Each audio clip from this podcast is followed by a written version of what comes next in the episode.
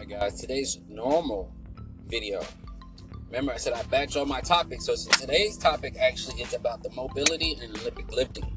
So, some of the things that I'm doing as far as mobility, because your Olympic lifts, where we have power cleans, clean and jerk, and snatches. Okay, those are the three main movements for Olympic lifting.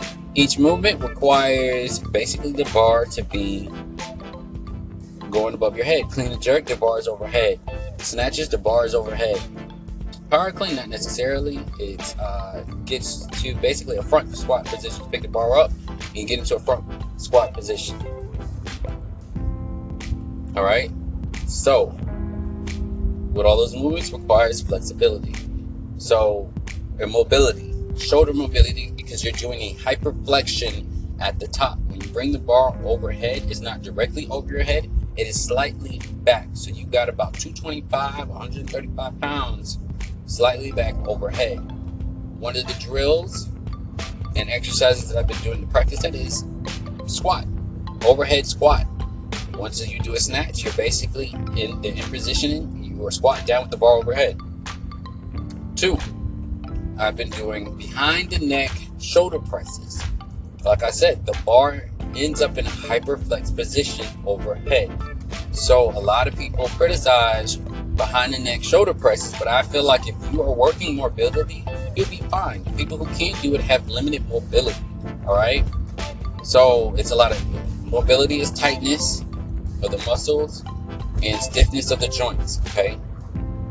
If you got stiffness of the joints and tightness of the muscle, of course you're not gonna be able to do a lift. So that's why you gotta practice that. You gotta practice flexibility as well. Okay. You gotta strengthen your rotator cuff who stabilizes your shoulder joint okay? Glenal, the glenal joint, uh, joint, okay? That's where your shoulder, the wall, socket your uh, humerus enters your joint. I mean, enters the socket of your shoulder, okay? The rotator cuffs wrap around that, stabilizing the muscle, okay? And then you have your deltoids over that, okay?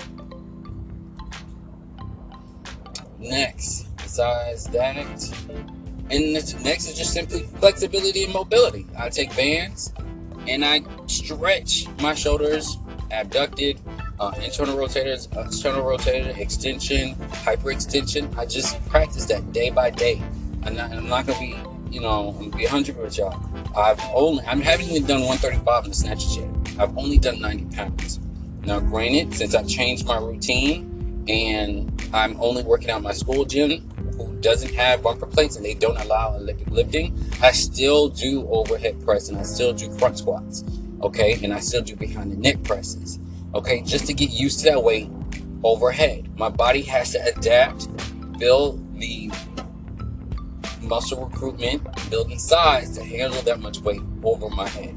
So I've gotten to a point when I can do behind the neck at I think 130 130, 135. I think I did 135 for one rep. Two reps.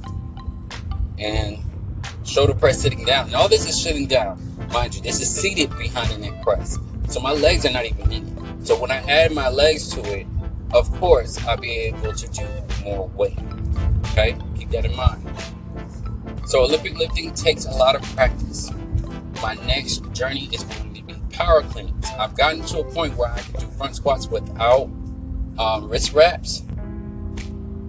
All right, I've gotten to that point, so now I just need to practice the movement. So there's going to be a lot of uh, what is it called, upward roll type of positions where I'm bringing the bar from the floor all the way up my body, getting to a point where I'm going to flip my wrist from a flexion to an extension, holding the bar in front of me like in a front squat. So I'll give you an update on that. I'll let you know when I change my routine. 9 and 10, I just got to wait until I get to a gym where I can have bumper plates. All right. And uh, that's the video for today. See you guys tomorrow. Podcast for today. See you guys tomorrow.